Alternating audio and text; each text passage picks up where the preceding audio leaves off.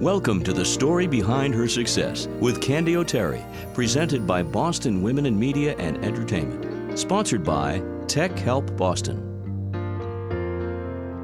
With every interview I record, I become more and more of a believer in the power of stories. We've got listeners in every one of the United States and in 62 countries around the world, and you have no idea what an honor it is for me to shine a light on these exceptional women, to give them a platform, a place to be heard. So thank you for listening. And if you want to see our interviews here in the recording studio at Chart Productions, my home away from home, just go to my YouTube page. In the spotlight, a woman whose story is both heartbreaking and uplifting. A very successful executive in the healthcare field, she learned early on that there is more power in the word we than there is in the word I. So she founded two organizations Tomorrow's Women Today and the Boston Women's Leadership Council. There was a time in her professional life when the sky really was the limit for today's guest. And then the unthinkable happened on the day she gave birth to her second child. And this is her inspiring story. Please welcome Lauren Gill Pimpare. Lauren, how are you? I'm well, thank you, Candy. We've met before, and I said, You got to come into the studio and let's tell your story again. So thanks for coming in. Let's go back to 2011. You and your husband had a 16 month old at the time, and you were expecting your second child. Your career was on fire. You went into labor, and then what happened? My son was born lifeless. He suffered a traumatic injury during his birth. The floor was pulled out from underneath us. We had no idea. It was not what we expected. We knew he was going to be a preemie, but we did not expect him to have as many disabilities and handicaps as he did. Was there a time during the delivery when you became aware that something was wrong? I had no idea. He was facial presentation, so we knew that that was something different that not many physicians saw. He was born. They took him away. They said it was a rough delivery, so that we should go to our room and he should go to the NICU. He was born lifeless, so it took two minutes to revive him. We went upstairs and we sent an email out to our families and said, Our son was born. His name is Boston. My water did break the night the Bruins won the Stanley Cup in 2011. We had no idea. And we woke up the next morning and went down to see him. He was twitching they had to give him morphine the night before. He had significant testing overnight. 10 days later, they sat us down and said essentially that our son was going to be a vegetable. When you hear words like that, what goes through your mind? The first emotions were shock. Were you angry? We were angry. We were hurt, confused. I think that I know that I just remember listening to my husband scream the words how and why there had been about 15 people in the room and they cleared. We looked at each other and said, whatever we can do, we are going to help this child reach his full potential. And we have. We have done many, many things to to help him find his place and his happiness. And the good part about this story is that he has been able to do more and accomplish more, feel more, love more than you ever would have expected.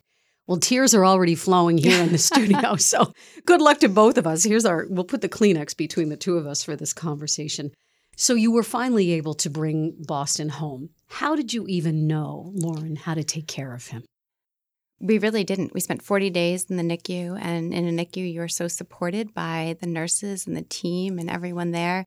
And then you get this little boy home, and there's no more monitors, no more people to tell you what to do. And we just immediately got hooked up with early intervention, and we started all of the traditional therapies and non traditional therapies that we could get our hands on and just kept trying.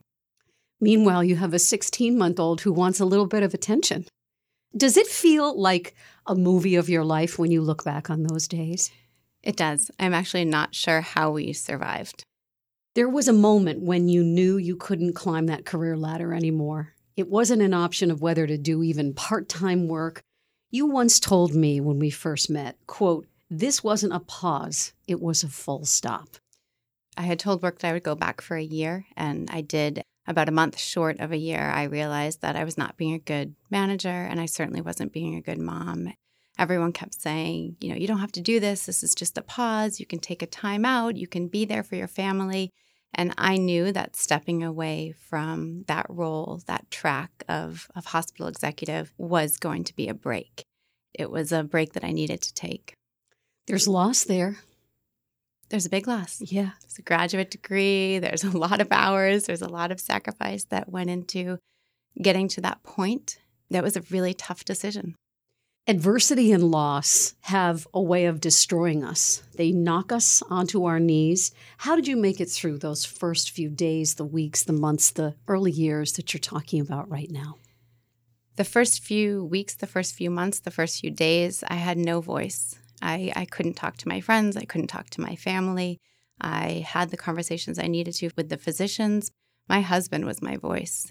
He was absolutely my rock and has been my rock through everything.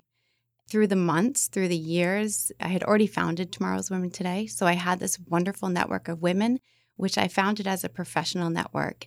One thing that I've learned about women through starting this group is we are so much more than professional support. We can be so much more. Women who didn't even know me, they were new members. Uh, one specifically, uh, her name is Francesca. We had a list where people could sign up for shifts they could take to come and help us do a type of therapy. It was a movement therapy that required three people. She signed up every single Thursday. She flew in like a hurricane. My husband called her Hurricane Francesca. Came up the stairs of our North End apartment, up all five flights. I could hear those heels clicking up the whole way. She did the therapy with us and flew back down the stairs and went off to work. Motherhood is unifying. You've just said that. What is mother love? The expression of mama bear, when you are a special needs mother, it's more than being a mama bear, it's the ultimate sacrifice. Can you reach out to a new mom, a new dad, a new aunt and uncle, a caregiver who has just experienced this? Maybe has a child born with a life threatening disease, or what can you say? How can you help a family listening to our conversation today? There's hope. You will find kindness in people that you you don't know, people that you meet on the street, people that you never thought would be there for you will be there for you. It will give you hope. Appreciate all of the small things. I think that I'm so blessed to have my nine year old and my now four year old daughters because I can see and appreciate every single thing that they do through the eyes of what my son can't do. My next question has to do with after having Boston and taking care of him and figuring out how to do it, you then needed to have the courage to have another child. Can you talk a little bit about that? I felt like I wasn't complete. I felt like our family wasn't complete. I said to my husband, I feel like I have more love. I also feel that our nine year old, or now nine year old, it's a responsibility to be the sibling of a child with special needs. And I felt like she needed to share that conversation and that responsibility with someone else that wasn't us. I also felt like Boston shouldn't be the baby anymore, that he was growing and that people were still referring to him as baby Boston. He wasn't a baby, he was three years old. My husband said, You're right. I share that with you. My mother in law, who is a lifesaver, she jokingly said, If you do decide to have a third, I will come and stay with you. That was enough. That's huge because then you knew right away you had another set of hands. Absolutely. This compassion that I see in you, and you know, I, I haven't cried like this in a while. you know, I'm so affected by your story because I'm so affected by your compassion. I wonder how you got this way. Can you tell us a little bit about your childhood? Tell us, you know, what was important in your house when you were growing up? Where did you learn to have such a big heart despite adversity? I have two amazing parents. My mother's a working mother, she's second generation. My grandmother was an entrepreneur, she had her own store. So I was raised by women who worked. I'm daddy's little girl, and he, all of the stereotypes that were existed in the 70s when I was born. The moment I was born, my dad threw them all out the window and realized this girl is going to be president. So I may not be president, but I was raised in a house that supported that. And I've got two great brothers who I love and are amazing. And Where are you from? I'm from the North Shore, Beverly. Oh, okay. So you're you're a native of Massachusetts. You've been girl. around here for a long time. Yeah. No wonder you love the Bruins as much as Right. you do. Okay. What was the work ethic like in your house? What was the message about how hard to work and what matters in this world? I was a self motivated learner. I was a Montessori kid, then went on to a private school that was focused on the self motivated learner. I think that I learned at a very young age that if you wanted something, you needed to go get it because no one was there to push you along. A great example of that was when I graduated from high school. I had two options for college. I needed a scholarship to go to college. I played sports. There was one college in the South that I really, really wanted to go to, and another college in upstate New York that gave me a better financial aid package. So I called the dean of admissions at Guilford College in, in Greensboro, North Carolina, and said, I really want to go there, but this other college gave me a better package. What can you do? And the next day, I you got a call. deal doer. I was a deal doer. I'm not, I think nowadays you might get hung up on if you do that. But the next day he called back and said, We've got a better package for you. What sport did you play? I played soccer and lacrosse. Thank you for sharing that story because I think, you know, our listeners want to know how you got to this place and understanding our childhoods really makes a big difference. What was your major in college? I was a double major in English and psychology. And when you got out of school, did you know what you wanted to do or did you have any idea? Absolutely not. I know knew that I wanted to be in California, so I packed up my bags and moved to the West Coast. What was that like for you? It was a great experience. Let's talk a little bit about your organizations. First of all, uh, Tomorrow's Women Today. Tell me what the mission is and how the organization has grown since you founded it way back in 2009. Tomorrow's Women Today was founded to provide emerging leaders, so essentially women in the first decade of their professional careers, after they were established in a managerial role. So essentially, 27 years old to about 38, to provide them with a network of professional development where we could support one another in our growing roles, to provide our members with access to C suite level leaders. So there's an organization in town called the Massachusetts Women's Forum. I was inspired to start Tomorrow's Women Today after their annual event called Women Opening Doors for Women. The idea was to really give our members access to these C suite level women so that they could learn from them. And what about the Boston Leadership Council? I know you created that in 2017. Tell us about that. I realized that we had some gray hairs, some wrinkles, and we're holding levels of power that were no longer at the emerging leader level. So a few members came to me. They didn't renew their Tomorrow's Women Today dues, and I said, "What's going on?" And they said, "Well, I'm I'm head of counsel now. I'm not just an attorney. I'm chief marketing officer. I've emerged." And I said, "I know you're not exactly where you want to be at the end of the road. So let's create a group for us in this this interim place, the non-emerging leader level, but not yet the CEO.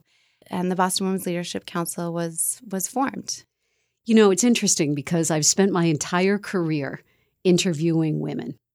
And I really believe in women power and just a sisterhood that happens between us. And I think you do too. What have you learned about women when they come together? Please support our sponsors. They make this show possible. More than 30,000 families and businesses have trusted TechHelpBoston.com since the year 2000. Dave Almazian, president of Tech Help Boston, with the reasons why. We like to establish a relationship with our customers, and the best way to do that is see them in their natural setting, so to speak, and that's in their home. We come to you, we work with you on your equipment in a setting that's comfortable for you, and also we can test better that way because if you have a printing problem or whatever and we bring it to a shop, it may work great in the shop, but might not work in your home. So this way we know for sure everything is working the way that it should. TechHelpBoston.com. Their experts will come to your home or office to fix your computer same day, next day, and weekends too. Visit TechHelpBoston.com. That's TechHelpBoston.com. It goes back to that collective we. I think that as women, each of us has a very strong voice. When you put us together, we're unstoppable. You can't quiet us. We're loud and powerful, and we have a lot to say. So, that collective we is something that I, I embrace and I try to talk a lot about. You are also a member of the board of directors of the March of Dimes, You serve on an advisory board for Boston Children's Hospital, the Department of Public Health's Pediatric Palliative Care Family Advisory Council. So, I guess my question is what do you give and what do you get from your work around these nonprofits and these organizations? There's a woman that's one of my mentors. Her name is Sandy Lish. She runs a PR firm in town. I feel like she uses her role as a platform to do a lot of the other things that are important to her. I say that because my role in Tomorrow's Women Today in the Leadership Council has provided me with a platform to not only impact women and make a change there, but also make a change in areas that are important to me or my family. Clearly, the March of Dimes is very important as the focus is on prematurity and racial inequities and birth inequities. The South Shore Music Conservatory is important to me because my son does music therapy there. The Department of Public Health is important because it's helping children who are struggling in their families. And obviously, Boston Children's Hospital is important because that's where we get all of our care. I feel that I'm able to focus on areas that aren't necessarily my job. March of Dimes kind of goes back to that healthcare piece. Children's Hospital goes back to that healthcare piece. So I'm using some of what I started with and growing it and fostering it in a way that I'm able to impact real change. Couple questions for you that we ask everyone who sits where you are today. When an obstacle is in your path, how do you get around it? It does depend on the situation, but I think that if it's a obstacle that needs to be dealt with right away, I am a bulldozer and I just take it head on. I'm I'm also one of those people who will beg for mercy later. So I'll just take it and go and blast through and then say, "Oh, sorry. Get out of my way." Right. What's the best piece of advice you've ever received? And can you pass that along to someone who's listening today? A now hospital CEO once told me during a tumultuous time at a hospital to ride the wave. As a snowboarder and a girl that loves the ocean, I kind of get that feeling of what it feels like to ride a wave. Sometimes you you don't need to be that bulldozer, and sometimes you do need to just kind of surf the earth or surf that wave and ride that wave a little while and see where it crashes and see how you land when it does crash. You know, you had mentioned women are a force. There are women now who are listening to our program all around the world.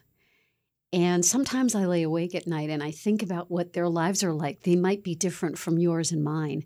They might not have in the country where they live some of the same freedoms that you and I enjoy as women here in the United States. And by the way, we're not done yet here in the United States. We have many more mountains to climb.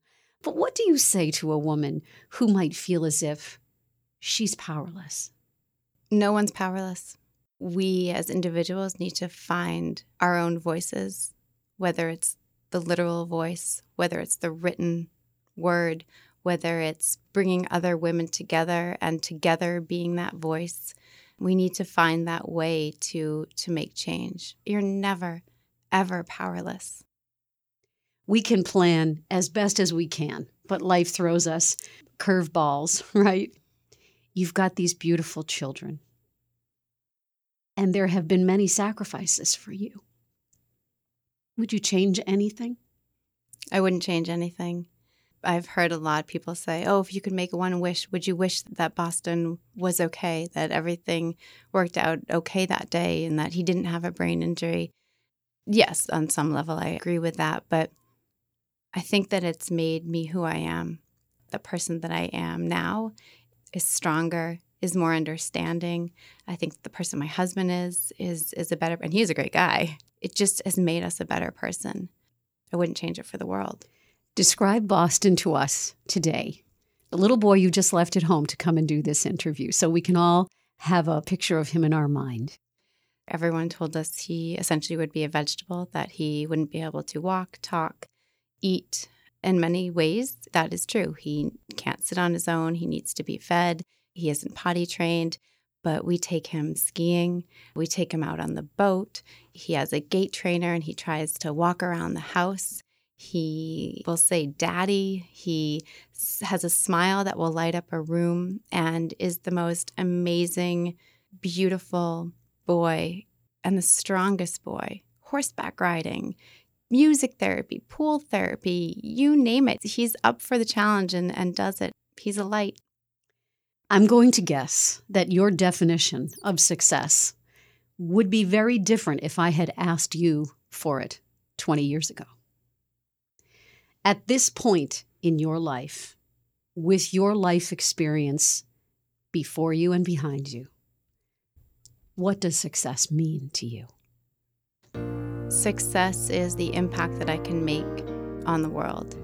It's not money, it's not a title, it's not any of the things that I probably would have defined success as 20 years ago. It's really about ways to influence others to impact change and the legacy that I can leave. I want to say thank you so much for coming to our studios today, for sharing your story so openly, and also for being so kind and generous to tell people your experience during a really tough time. And I thank you so much for your friendship. Thank you, Candy. Thanks for listening to The Story Behind Her Success with Candy O'Terry. This is a series with one goal in mind to shine the spotlight on women doing great things with their lives. We hope these weekly stories will motivate and inspire you. If you'd like to suggest someone for Candy to interview, she'd love to hear about it. Connect with her anytime on Facebook, Twitter, and her website, candyoterry.com. That's C A N D Y O T E R R Y.com. You'll find all of these links in the show notes. What's your story?